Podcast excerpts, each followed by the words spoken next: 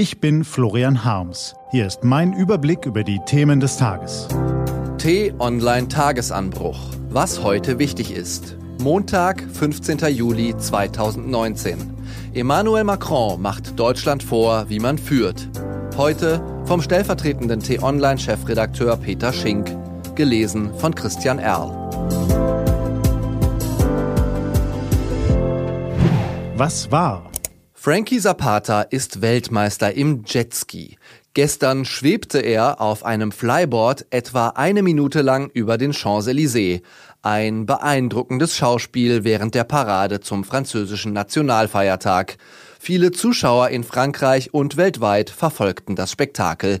Und Frankreichs Präsident Emmanuel Macron war sich dessen natürlich bewusst. Er will künftig fliegende Soldaten einsetzen. Außerdem soll die französische Armee ein Weltraumprogramm starten. Der Mann geht voran. Zum Nationalfeiertag waren Vertreter aus zehn europäischen Ländern nach Paris eingeladen, die künftig militärisch enger zusammenarbeiten wollen. Auch Bundeskanzlerin Angela Merkel kam und sagte nach der Parade, sie sehe die Einladung als eine große Geste in Richtung der europäischen Verteidigungspolitik. Tatsächlich ist die Vision einer europäischen Armee eine Herzensangelegenheit für Macron.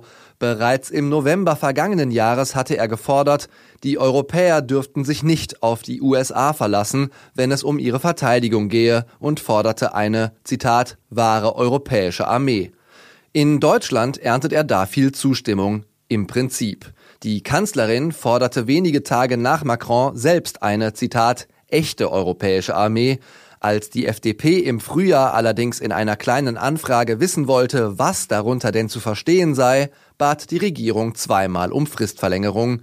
Dann lautete die Antwort Der Begriff der Europäischen Armee steht nach Auffassung der Bundesregierung sinnbildlich für die politische Forderung nach einer fortschreitenden europäischen Integration im Bereich Sicherheit und Verteidigung. Sinnbildlich also steht unsere Regierung hinter der Forderung Macrons, zu mehr reicht es derzeit nicht. Die Bundesbürger sehen das ganz anders. Knapp 70 Prozent waren laut Umfrage von t-online.de für eine europäische Armee. Einfach wäre das Projekt nicht. Schon das grundsätzliche militärische Selbstverständnis der europäischen Staaten müsste in Einklang gebracht werden. So werden militärische Eingriffe in Frankreich als legitimes Mittel der Außenpolitik verstanden. In Deutschland sind wir davon weit weg. Historisch aus guten Gründen. Friedliche Lösungen standen bei allen Bundesregierungen immer an erster Stelle.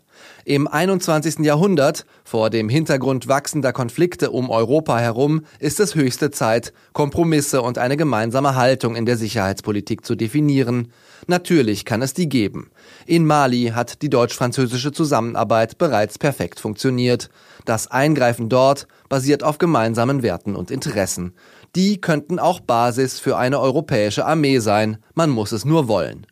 Fragen zu klären gibt es reichlich. Reichen unsere gemeinsamen Vorstellungen in Europa bereits für eine solche Armee? Gäbe es weiterhin auch nationale Armeen? Und werden alle EU-Länder an diesem Bündnis beteiligt oder handelt es sich um eine Armee der Willigen? Alles Fragen, die beantwortet werden können.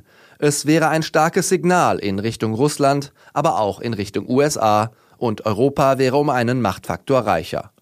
Macron scheut diese Aufgabe nicht. In Paris jedenfalls präsentierte er sich gestern erneut als starke Führungspersönlichkeit. Es wäre zu wünschen, in der deutschen Politik hätte jemand den Drang, mitzuziehen. Sinnbildlich für den Zustand der europäischen Zusammenarbeit fiel am Wochenende das gemeinsame Satellitennavigationssystem Galileo aus. Bis gestern Abend waren die Satelliten allesamt offline. Noch ist nicht ganz klar, was die Ursache des Ausfalls ist. Vermutet wird ein Fehler in einer Bodenstation. Ein solcher Ausfall über mehrere Stunden oder gar Tage wäre künftig fatal. Die Europäische Galileo-Agentur wird sich gut überlegen müssen, wie sie verhindert, dass das noch einmal passiert. Was steht an? Auf t-online.de geht's heute auch um diese Themen. Auch die Wirtschaftsweisen haben einen Preis auf CO2 empfohlen.